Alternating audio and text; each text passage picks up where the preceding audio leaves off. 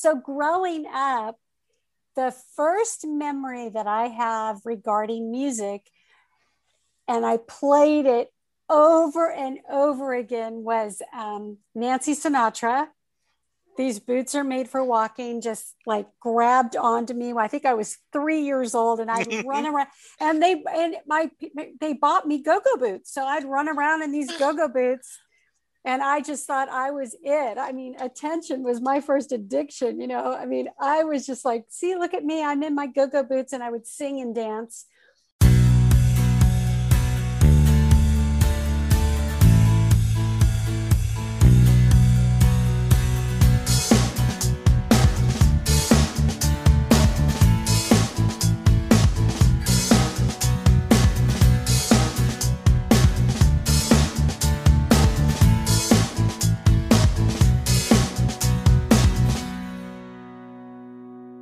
Hello, everyone, and welcome to a new episode of Set Listing Bruce, your podcast all about Bruce Springsteen, his music, and mostly his fans. I am your host, Jesse Jackson. But joining me today, we're kind of stepping off the Bruce train, though he will come up as he always does. But I have someone who I am so excited about talking with. I, I, I tried to count how many times you've reinvented yourself, Deborah, and I I lost count, and I am just in awe with you. Deborah Driggs, welcome to the show. Thank you so much. Thank you. Yeah, I've lost count too. Let's let's we don't have to keep track. well, I just think it's interesting, and and well, go ahead uh, for my audience. Why don't you give us your elevator pitch? Introduce yourself. Hi, I'm Deborah Driggs. I am a former Playboy Playmate model and cover girl, and uh, really reinvented myself in the business world got to be in the top 5% in sales in the life insurance industry. And, you know, they're completely polar opposites. And so I think, you know, in the last 10 years, anytime anybody finds out, oh my God, you were in Playboy, you know, it just strikes up this whole conversation of how did you go from doing that to getting into business? And so, you know, I don't know that it's an elevator pitch story, but, you know, it definitely comes up at times throughout my life. Yeah, and w- what's and, interesting is, uh, at least to me, and um, you know, there are there are groups in Facebook where um, you look for a guest and you know be a guest, and people post like, "Hey, I'm I'm looking for guests to join my podcast, or I'm looking to join people on your podcast." And you had reached out a really wonderful kind of pitch about this, and I said, "Well."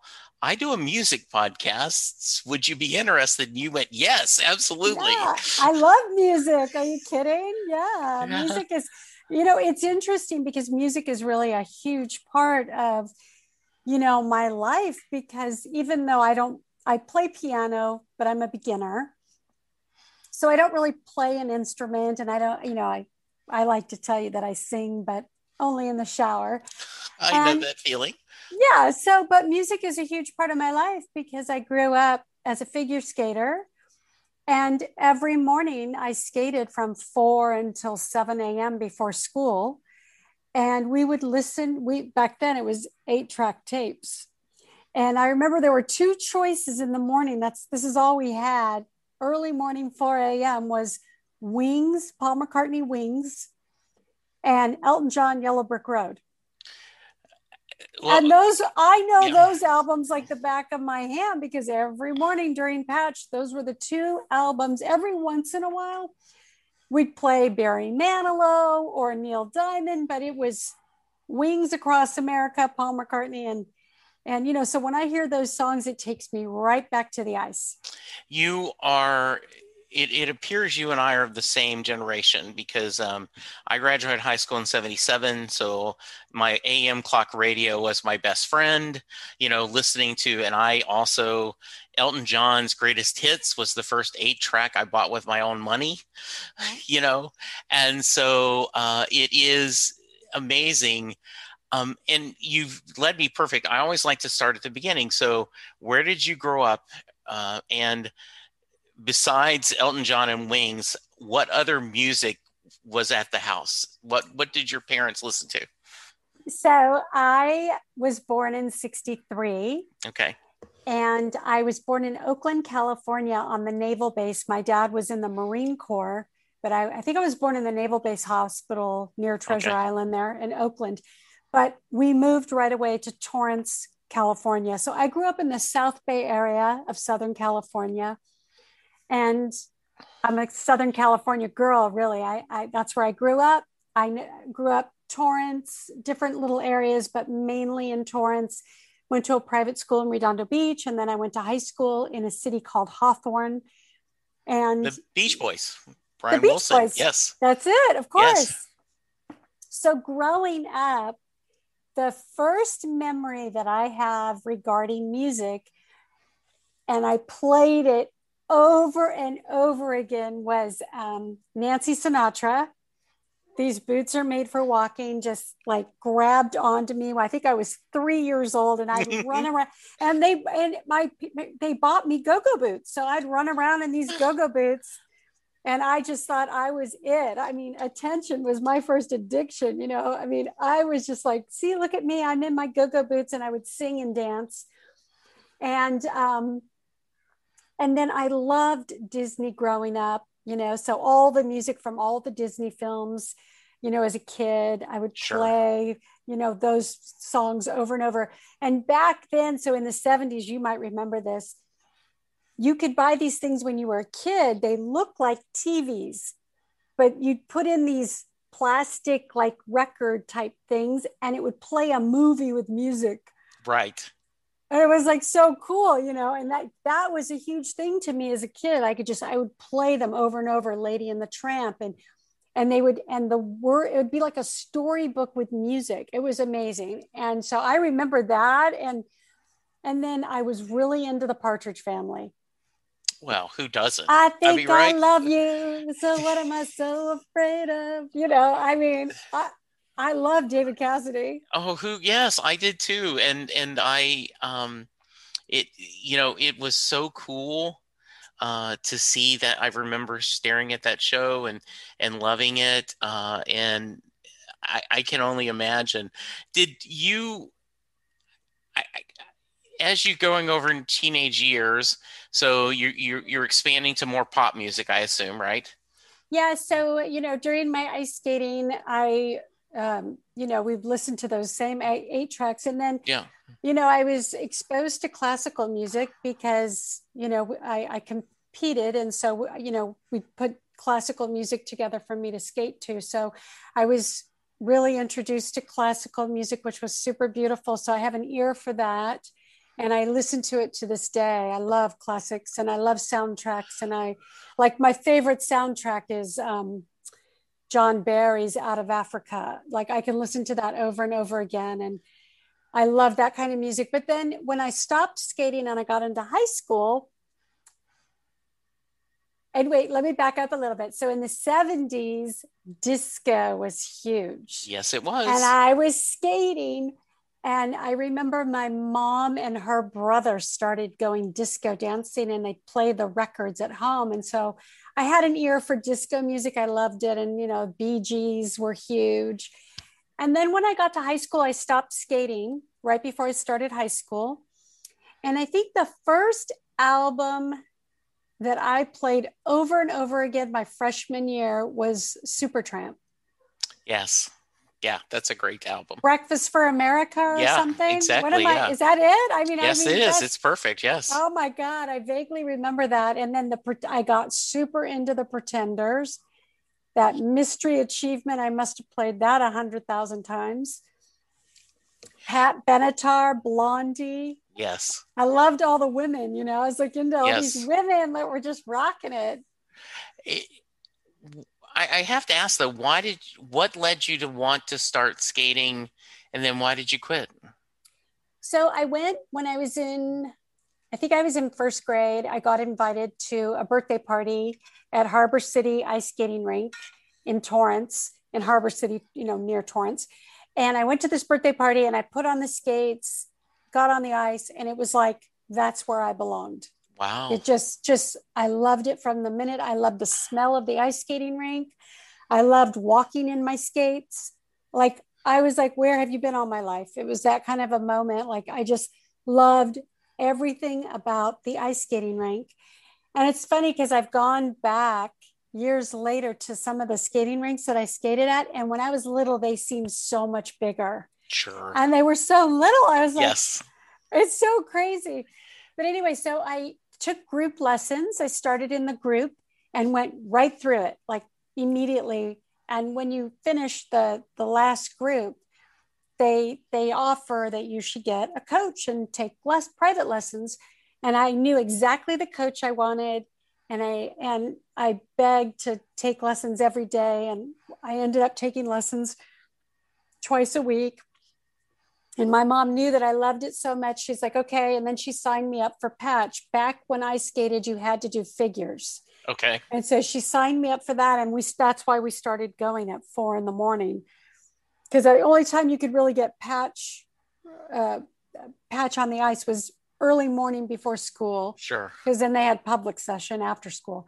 So, and then the reason that I stopped skating is my parents got divorced when I was 14. And my mother, her whole check, you know, all the money that she made went towards my skating. And so when they got divorced, now she had to support herself. Sure. There was, I didn't have a lot of money in my family growing up. Right. And so when that was going to be the case that they were going to get divorced it just it just faded out it was mm-hmm. really sad for me because it was like going through two really big grieving i grieved my parents divorce and then i grieved i stopped you know stopping uh, skating sure because you know i really the my skating world really became my family and so it was really sad you know to not see my coaches, to not see these people that really taught me how to grow up. And, you know, a lot of my life lessons came from ice skating. And so it was really sad. And so yeah, so and and for a long time I wouldn't put skates on. You know, I was really sad about it and rebellious about it. But it's funny because I, I I still skate today. I'll go yeah. once in a while and you know, I can't do jumps or anything now, but but I skate around and you know. And I, I know from one of the things that I, I, I think has to be interesting from you is your perspective now and it sounds like you're a really good kid and we're supportive of your mom's decision but you now know from this angle knowing how much that must have hurt your mother that she because you know as as parents we want to do anything we can for our kids. Absolutely. Yeah it's brutal when you can't you know? Yeah and I, I really felt that from my mom. I felt that she was just in a really she really didn't know what to do right. And she was very young when she had me you know she was 19 and you know at 19 you just don't have these tools. And exactly. so she's kind of faking it till you make it type thing. And it took me a lot of years to really understand that you know? I mean mm-hmm. there you know obviously there was a lot of resentment on both parts. You know this is all we did together. Yes. You know, both my mother and I, this is all we did, you know, is this was my skating was a way for us to bond. And when we took that away, it was almost like well, and it's almost I, I can only imagine um, you know, if in a lot of ways, you know, you you lost your community not yes. you know not just the coaches but your fellow you know the people the other people you were skating with the other people you practice with you know the the whole community of that rink and that whole culture of going to meets and competing and doing all that and all of a sudden you know you're gone and um, your mom is trying to figure out what to do as a single mom and to go through. So i can bet that was pretty traumatic. Oh yeah.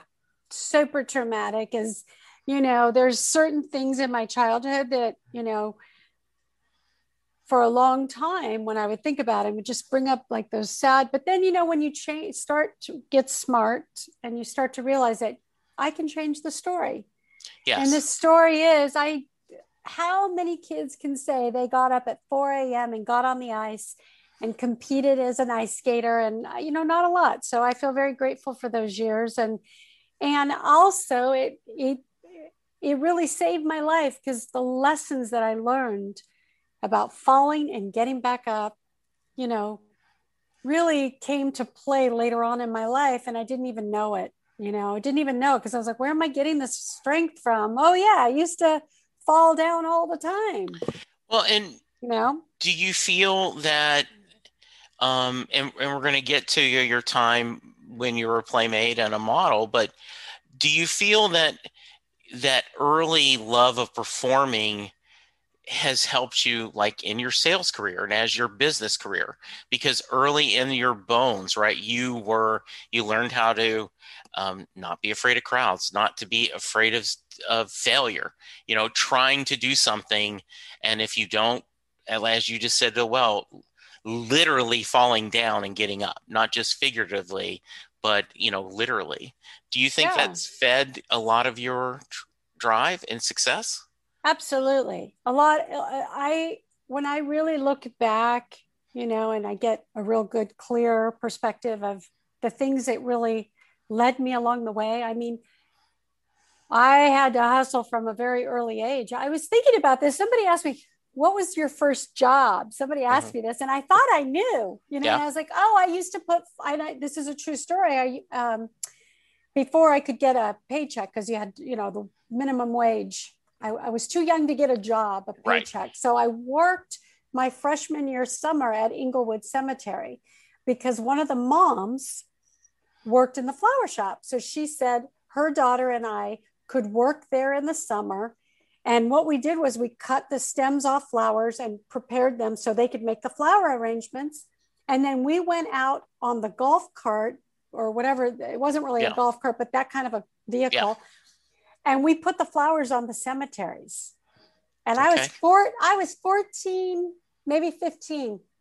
My freshman year summer, so I was 15. I just turned 15. Mm-hmm. And I remember doing that as my first job. But then I thought about it. I was like, wait, that was not my first job. My first job, I was a little entrepreneur. I lived on a street called Yukon in Torrance between Artesia and Redondo Beach Boulevard. Okay and this neighborhood was very asian lot of lot of asian it was a, a very asian neighborhood and a lot of the kids did not speak english and i was going to the private catholic school in redondo beach and so i'd walk home from school and all these parents would see me walking home from school in my uniform. And they thought well she looks really smart and and i was nice and approachable. And they asked me if i would tutor their kids. And I started this little business in my neighborhood where I taught all these kids that were coming over. I had families from China, families from Korea, um, a, a, couple of kids from Japan, you know, all over. Yeah. And I was and I was teaching, and I must have been in fifth grade. So, however, oh, funny. I was like in fourth and fifth grade, and that was my first job. And I had a little business because I had I was always like I had a tutoring business. And I yeah, always, you did have a tutoring business. I did. Yeah. So I was like, I was a little entrepreneur at nine, 10 years old. And I'm, and then, you know, I liked having my own money. Sure. I like that feeling of, and, but wait, but you know, here's what happened. So the, all of a sudden I get this, this feeling of like, oh my God, I have money and I'm, I, I don't know, I'm 12 years old or whatever, 10 or 12 and all of a sudden, I'm ditching school to go to the store to buy candy because I have freedom. I have sure. this money. So now I start doing bad things with it. So then, course, my mom kind of nipped that in the bud. She's like, you can't work if you're going to ditch school. Yeah, exactly. But I thought, well, all of a sudden I felt like I had this power. I was too young to have that much power. Mm-hmm. And it was just interesting. But I, I, you know, that was, I had forgotten all about that and I was like, wait a minute, that was my first job.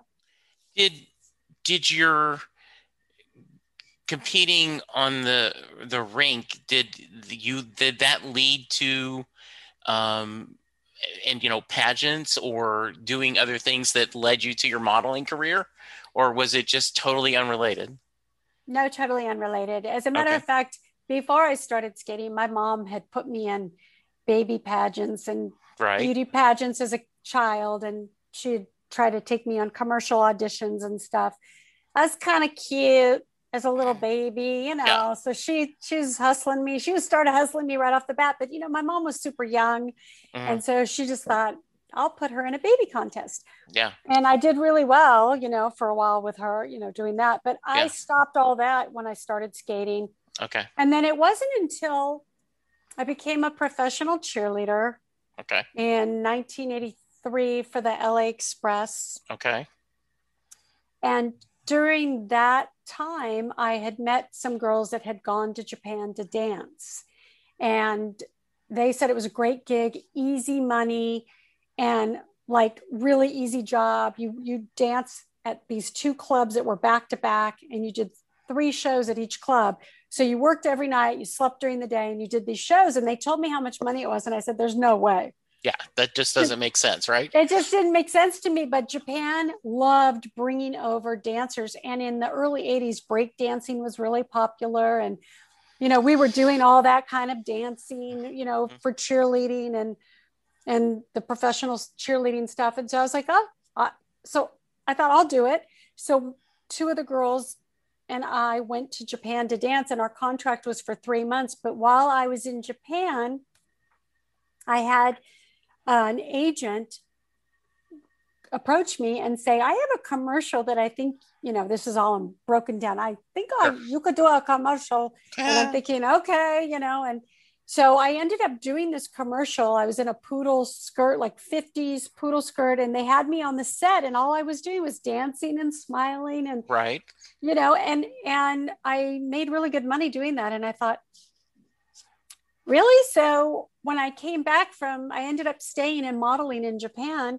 And when i came back i told everybody i think i'm going to model. And they were like you're five six. Like models are five ten five twelve. Like what? Yeah. five you know six foot. Like and they're really thin and they do fashion. And i'm like no i did this modeling in japan. I think i can do modeling. I think i can do catalog work. And i didn't think i was going to end up in rome on the runway you know? I Right. i knew i knew my niche Mhm. and so uh, what i first did was i came back and i went and studied at tepper gallegos this commercial uh, casting workshop and i found it um, I, I can't even really remember how I found it, but I think it was through one of those entertainment like Okay. drama Drama-Logue or something like that. Sure. I, I picked it up and I found this commercial workshop and I did it. It was for six weeks. And at the end of six weeks, they have agents come from all over LA and they watch you do a commercial. And then they, if you're good, they'll they'll ask if they can sign you or meet with you. And so three of the agents that night asked if they could meet with me. One of them wanted to sign me on the spot. And I ended up signing with the one who wanted to sign me on the spot because I said, well, if this person wants me now, they see something. I'm going If they believe them. in me, I'm gonna. Yeah. That's good. So I signed in the name of that agency was Pacific Artists, and I they immediately I was leaving on a plane to go to New Mexico to shoot a car commercial for Chrysler, and I just ended up I ended up doing really well, and then from that I started building a portfolio, and I ended up getting a print agent. Mary Webb Davis was my first agency, and then another agent called Style in Orange County.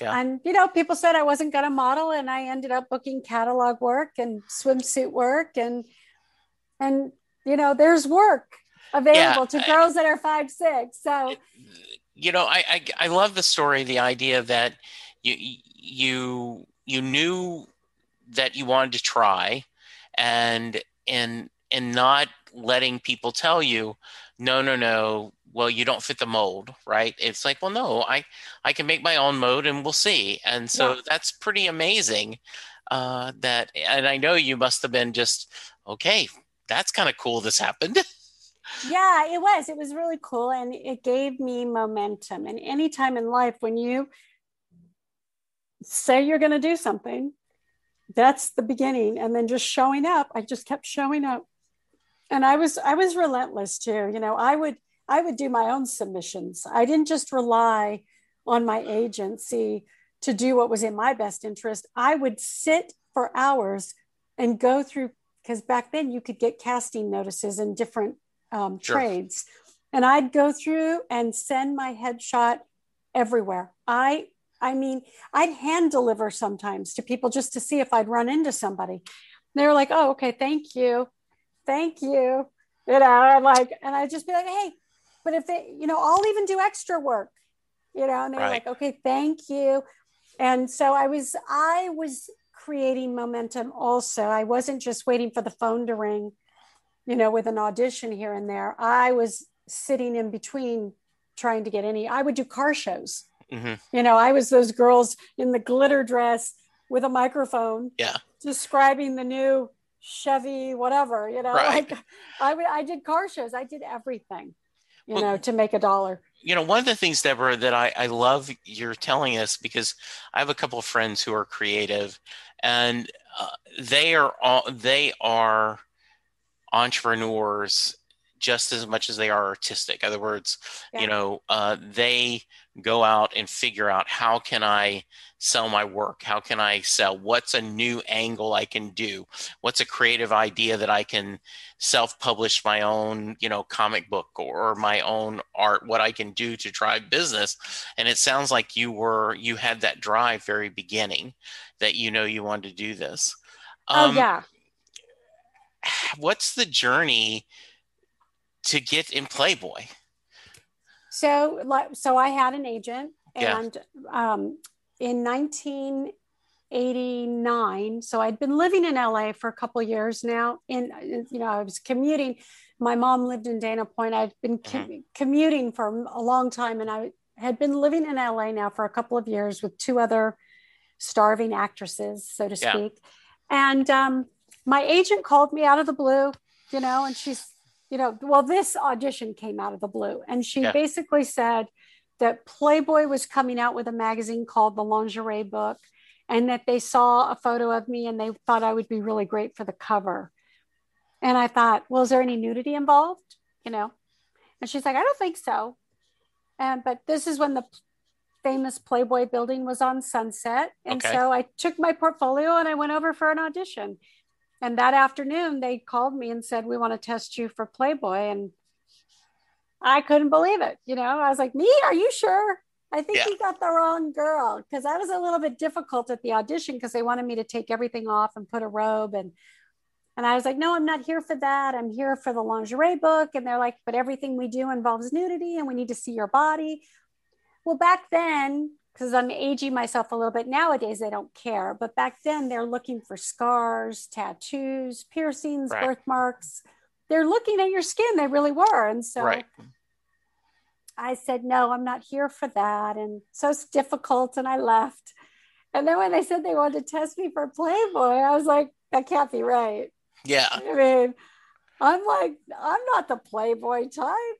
And they, my, and then I called my agent. She's like, yeah, it's true. They want to, they want to test you to be a centerfold. And I was like, oh my God, that's crazy. And, and you have to remember too, in 1989, Playboy was the number one magazine in the world. yes So I just remember thinking, well, you know, a lot of celebrities that I was I looked up to at the time were doing pictorials in the magazine and and it, it- you know, it was just a famous famous gig and so Sure. I thought, okay. So I went and did the first test and they they liked it and they said we're shooting you for a Playboy for a centerfold. Because first they test and then they decide if they're going to put the time and effort into you because Right. it takes it takes close to two months to shoot the whole thing. Yeah so once i tested they they liked what they saw. And next thing i knew i was doing a full-on centerfold photo shoot layout. And it was in it was like i would show up on some days just like i'm at the famous playboy building on sunset shooting to be a centerfold Yeah. you know and it's it's like if somebody would have told me five years prior in five years you're going to be a centerfold in playboy i would have said there's no way you know i just like i couldn't believe it even to this day it still seems Yeah. like a dream you know one of the things i'd sent you before is eh, you know what's the question you're tired of answering about your time as a playmate that's a good question i don't know that i'm i there is one that i'm There tired isn't of one? Okay. answering. i mean i mean i get the the general what was it like to pose for playboy i get that and i get what's half like yes you know everybody always wants to know are the or the rumors true are the parties as wild as they every, what everybody thinks they are, yeah. you know. So I get that. Here's a funny story. So please. So I am married. My all my kids are maybe three, five, and six. Okay. So have, my kids are young and and their friends' parents and my ex-husband and I are in a limo going to see the Pussycat Dolls at the uh, Roxy Theater, and we're okay. in the limo. And the dad of the other, you know, the, our friend, the yeah. dad, he says to me, "Okay, I can't take it any longer. I have to ask you, what was it like posing for Playboy?" Yeah. So the whole ride to the Roxy Theater, I'm talking about Playboy. I'm talking about Hef, and they're all just him and his wife are just like, yeah. Like, because they can't believe, like, I'm a mom at this preschool. Right. And they're like, wait, what? They're like trying to grasp this. Here's the best part we get out of the limo, and who's standing there with his four girlfriends waiting to go into the rainbow room mm-hmm. is Hef. and he says, Deborah. And I go, Hef. And we hug. And now my friends are like, oh. They're like, you can't yes. write this. Because the whole car ride, all I'm doing is talking about Hef and the Playboy Mansion and my experience. And next thing you know, we get out of the car and there's Hef with his four blondes. They're getting ready to go into the rainbow room. And we're going to the Roxy to see the Pussycat dolls. And you can't write this. Because no. he's like, Deborah. And I'm like, Hef. And I give him a big hug. And oh my God. That's that's wonderful. He remembered you. Um, yeah, yeah it, it, it sounds like he had a really good memory and he knew all the girls. Wow, that's and there's a reason for that because he chose every single one. Wow, not one, not one gatefold got by him. He looked at everything and he decided what month, and he knew every detail. So there's a reason why he he would remember us. He knew us. Yeah. So because I, I, was waiting for I I was wondering if you ever if people come and especially like with the kids like okay I, I hate to be embarrassing but like will you sign my copy? Right? Like yeah. I, I'm sure that's got to have happened a couple of times. Yeah of course. I've had people still to this day reach out on social media and they're like if I send you my magazine is there somewhere I can send it will you sign it for me? And and now with Donald Trump being on the cover of my issue, he has yeah. made he has made it a collector's item. So thank you, Mr. President. Um, I did not realize that. No, tell me more about this. Yeah, so Donald Trump is on the cover of my issue that I'm the centerfold in. So I get more fan mail today than I did when I was a centerfold because now it's a collector's item. Everybody wants me to sign it. Oh, if you go funny. online, yeah, if you go online and you try to buy March 1990. It's mm-hmm. I think it's tripled in price now. Wow. So anybody that has that issue is reaching out to me, will you please sign it? You know, because it is, it's a collector's item. So if you've got Donald Trump on the cover and then you've got me signed on the inside, it's a oh, pretty yeah, good, sure. pretty good collector's item. Yeah. Um, what is there a couple that sounds like a great highlight but during your time is there other great stories that you just you kind of go i can't believe my you know i'm a simple california girl from hawthorne california and this is happening to me. Yeah no i've you know i've had i have so many of those. I mean i remember i i got cast to be in a commercial and they didn't tell me who i was going to be working with. It was just all i knew is it was for suntory whiskey for Japan, and I booked a lot of commercials for Japan. My they okay. really they really liked my look and and um, and the personality. You know, they they for some reason I jived really well with Japan, and so they brought me in for the Suntory whiskey, and and I booked it, and I got on the set, and Mickey Rourke was was shooting the commercial with me and oh, I had I had no idea so that was a fun surprise you know yeah. I, this was in the 80s and he was huge Oh, sure. Yeah, it was huge. Yeah. So that was fun. And, you know, I mean, I've, I've had many fun dinners and experiences, and I've met many people at the mansion. You know, I mean, uh, anybody you name, I've met at the mansion. Yeah. Every everybody who who's who, from George Clooney to Ben Affleck, to Leonardo to, you know, directors, producers, everybody yeah. I've met up at the mansion. You I, read your IMDb bio, and and as I said, I, I was so impressed because you and and the word phoenix came up to me is that you know you reached a point where you know you've decided you're no longer in a model and you're you know acting isn't working so you're going to business. And then like you did banking originally right? And then that we had the big bank crisis and you had to reinvent yourself. To talk to me a little bit about that yeah so so you know i i had my agents all the way up until about 2000 in 2003 I'm going to skip over a lot of stuff, sure. but in 2003, my husband and I decided to move to Park City, Utah, and leave LA and raise our kids in a small town environment. Sure. And it was really one of the that was a really good decision for our kids because you know just being shuffled around in a car in LA yeah. and going to private schools and and just all the stuff that they were hearing and the competitiveness we just decided that wasn't going to be for us and so we went to Park City. I ended up hosting the Mountain Morning Show for Park City TV. And in 2004, we got divorced.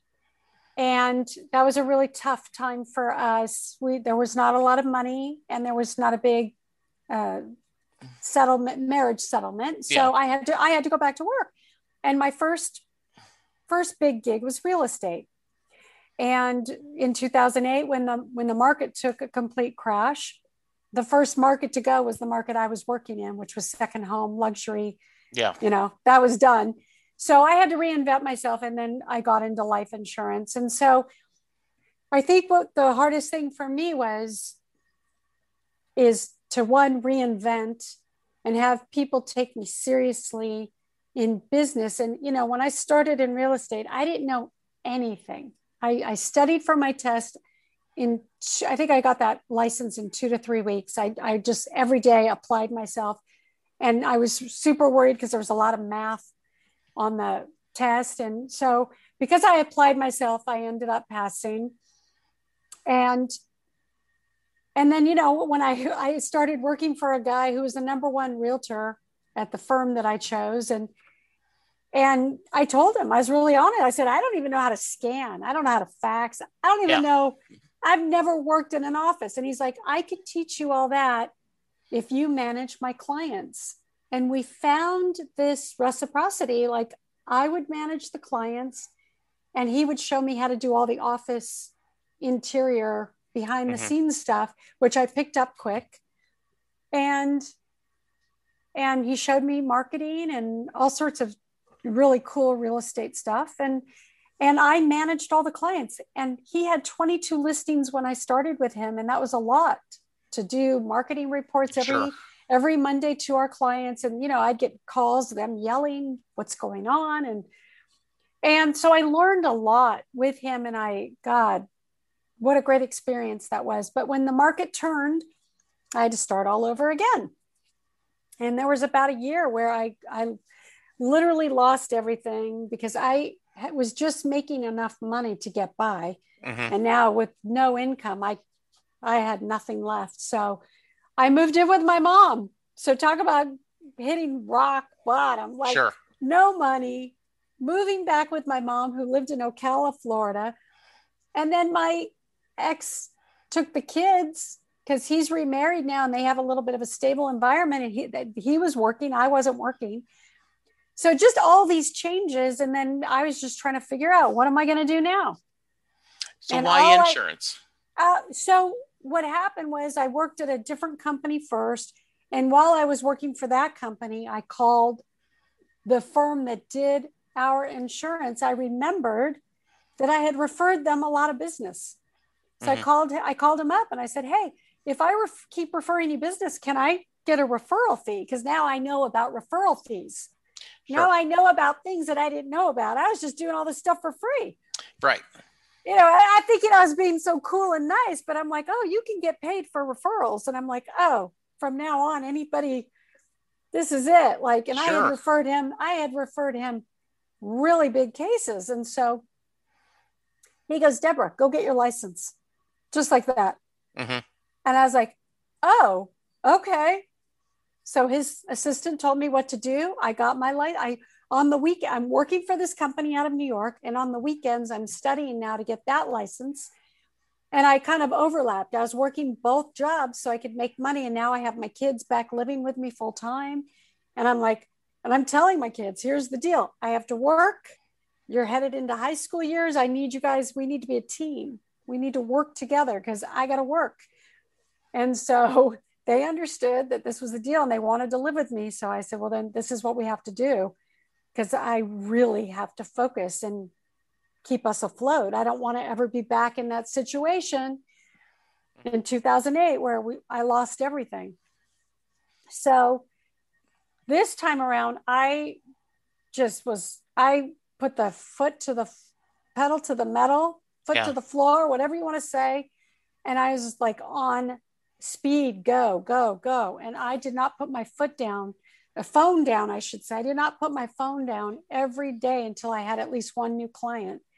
And that's how relentless I was. And in 2011, 12, and 13, I was the number one agent at three different carriers. And yeah, so I I just that is I've early in my career I spent about a year working um, for insurance, working um, as a life insurance agent, and I just was not good at it. Um, and and it is it is a little bit. I, I made the joke that um, when you're a podcast host that does a show of interviews. Um, just like an insurance agent, you're always prospecting. I am Always. always looking for guests. I mean, I mean, it is amazing. Um, and just just this weekend, um, a um, a writer was promoting her new book, and she tweeted that hearing Bruce Springsteen's Jungleland kind of woke her up and changed how she wrote her novel. She was she was making it kind of autobiographical. She changed it, and it freed her up. And I immediately, hey, I do a Bruce Springsteen podcast. Any way you want to join me, you know, I reach out, and so I can imagine you aren't exaggerating about not putting that phone down. No, I did not put that phone down until I had a new client every day. Like I was, I was relentless. It got to the point where things were happening so fast that I couldn't even keep up with my own momentum. And that's a good thing. That's a good Mm-hmm. It problem is a good to thing. have. Yes. Yeah. Yeah. So I have a great little Bruce Springsteen piece of trivia for you. Please, You're gonna, please. you're gonna like this. Okay. So in 1989, 90, and 91, I was in a two-year Meisner acting class. And guess who was in my acting class? I'm going to guess a certain ex-wife of Bruce Springsteen.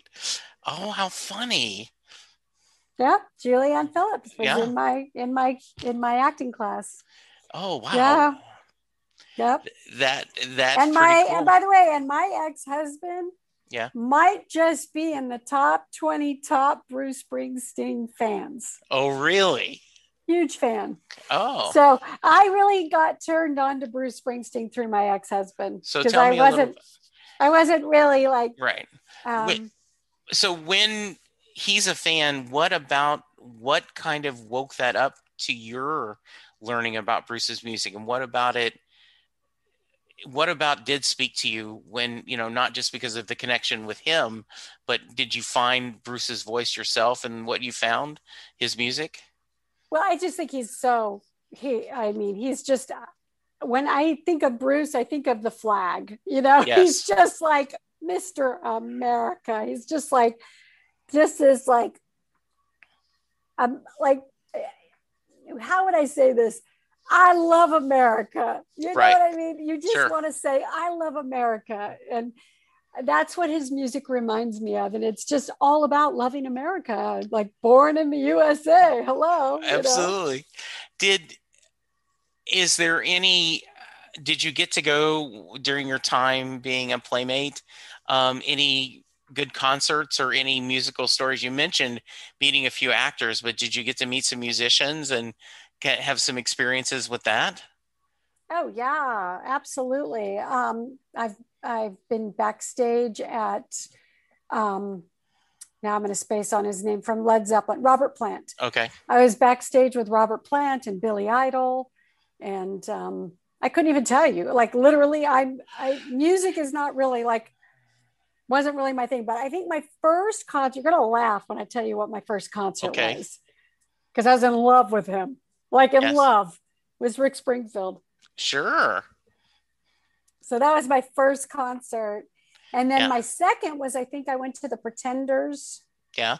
And my now my first concert, sorry, my first concert was Donna Summer at the Greek Theater. Yes. And I was a sophomore in high school. And my second concert was Rick Springfield and then the Pretenders.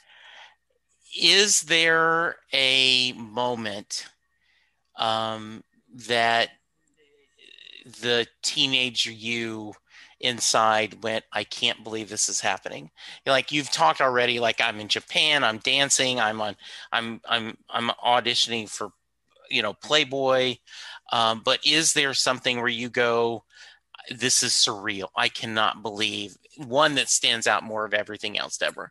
Well, when I was in Japan the first time, I, Yeah. I was 20 years old.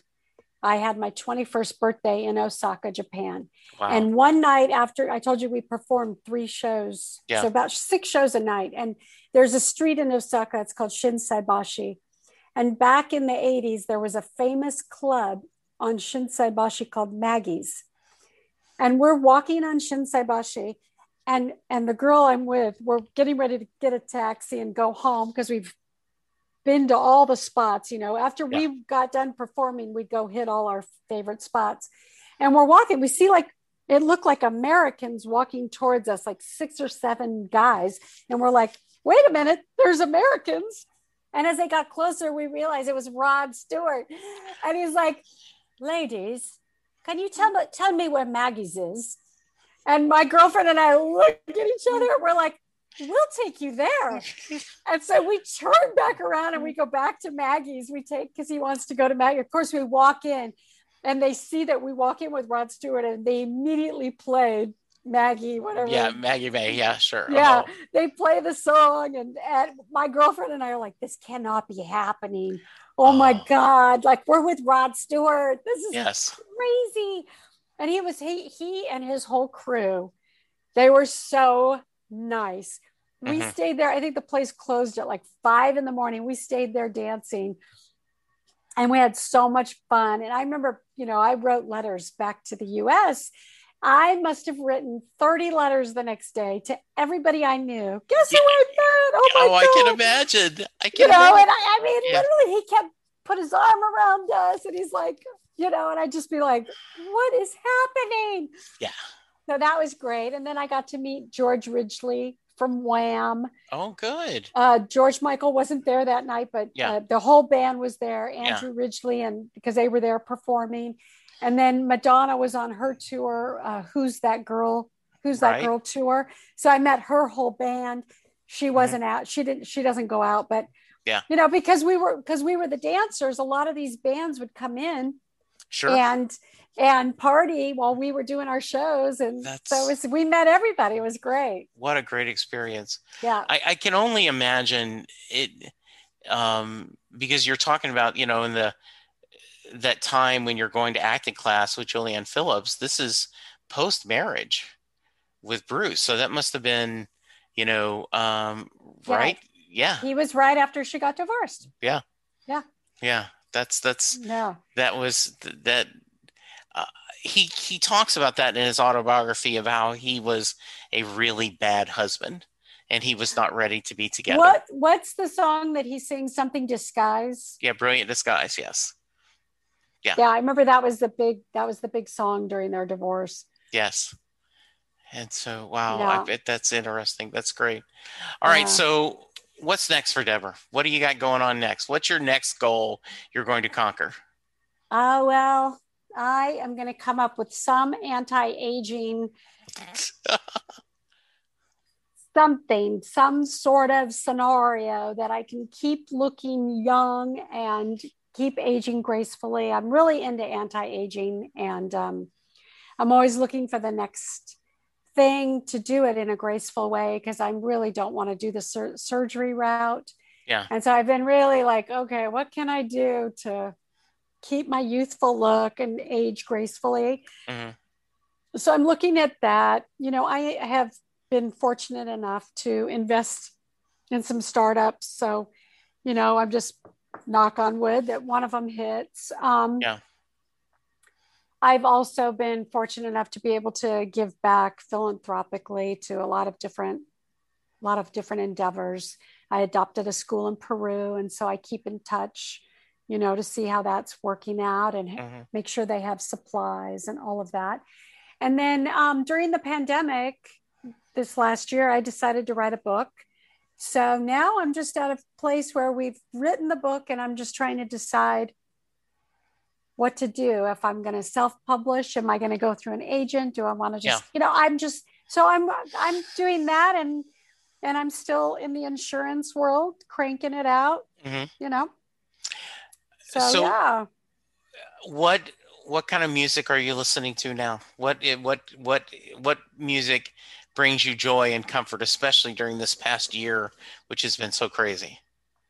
Well i have to tell you i became a huge fan of taylor swift i Sure. love her i love the album that she just won all the awards for the fo- folklore i've been listening to that quite a bit i think she is super talented and she and i share a birthday Oh, very nice. Yeah, we we have the same birthday. So yeah, I'm really I- you know I didn't like her at first, but I really like this last album that she put out. Um, I actually listen to a lot of soundtrack music. So Mhm. You know if I'm watching it, like I've to this day, I still listen to the Mission. Mhm. Um, I love the soundtrack. I can't think of. Uh, I know it's, it's an Italian name. The the the person the album that did the album, amazing album. Um, I love John Barry. I love um, you know listening to music like that. I that's kind of how I start my day. Is I'll put on one of those albums and do some meditation and kind of drift off into an imaginary world of how I like to see the day going and and so yeah that's kind of where I'm at I'm you know my musical tastes have changed I like I like rock from the 80s and 90s Yeah. you know Sure. I'm like a I'm still a Whitesnake girl I love Whitesnake Absolutely. you know So, hey, I'm excited to read the book. I, I, I hope you know, however you publish it, whether it's self-published or that. I think you know you tell great stories, so that's going to be exciting and fun to do. Um, is there anything I should have asked you that I didn't? no I think we covered it I think we did it I think you did a fabulous job You're very sweet to say that. That's very nice. All right, so Yeah. then, before I let you go, I've got to ask you the Mary question. So. the Mary Jay- question okay Yes. So Jay Armstrong is a retired honors English teacher in the Philadelphia area, and he was on the show and he explained to me that every year he would take um, two days of the classroom, his seniors, and they would take the Bruce Springsteen song Thunder Road, read all through the lyrics, talk about the imagery, and then at the end of the two days, he would ask the question, Does Mary get in the car? So, Deborah, that is your question. Does Mary get in the end of does Mary get in the car at the end of Thunder Road? Absolutely, she gets in the car. There's no question. Okay. When you, I, well, I forget the last line of the song, but I think he says Yes, yeah, something to the point yeah, of We're pulling out of here to win. "We're Absolutely. going out of here to win. Who doesn't get in that car? I want to meet the person who doesn't get in that car. So I I can go, love what it. is wrong with you? Very great. If someone wants to reach you, how can they? Follow me on Instagram. Okay. My And- all my journey is going to be on Instagram. I'm going to be posting a link to my website very soon, like in the next couple weeks. Okay. And on my website is going to be all my past photos and work that I've done, and then all the new stuff that's coming up and some surprise stuff, you know. And it's going to be great because it'll have an address where people can send things to have signed Oh, good. and all of that. Yeah. So it'll be, I will put that link in my Instagram on Okay. my Instagram page. And Deborah Diggs. Deborah Driggs. Driggs. Driggs. Yes. Very nice. All right. Well, you have been a joy. Thank you so Thank much for visiting with me. This was a blast. I hope you remain safe and continued success. Um, thank you. Everybody stay safe and thank you so much for listening. Yes, listeners, you remember to wash your hands, remember to social distance, remember to wear a mask, ignore what the governor of Texas is saying as I sit here in Texas. Let's all be good to each other because that's the only way we're going to go through this. Thank you, and we'll talk to you soon. Goodbye. Doing a podcast at times can be a one way conversation, and I hate that. So please let me know what you like and don't like about the work I'm doing. You can reach the podcast via email at setlistingbruce at gmail.com. The show is on Twitter at setlistingbruce, and my personal Twitter is at jessejacksondfw. DFW. We have a website, www.setlistingbruce.com. From there, you can find links to other Springsteen podcasts as well as other music themed podcasts.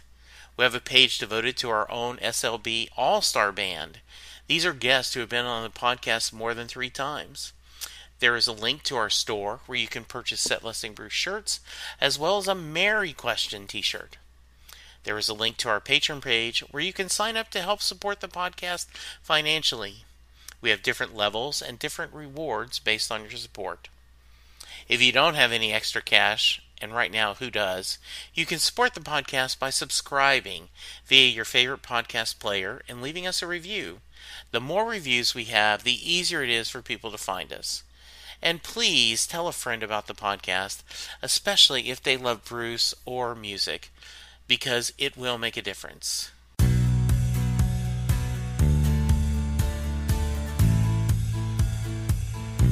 You just heard the fun talking hard rocking, music loving, album ranking, fan thinking, joy spreading, lyric reading, story sharing podcast that is the one, the only Set Listing Bruce. Set Listing Bruce is part of the Southgate Media podcast group.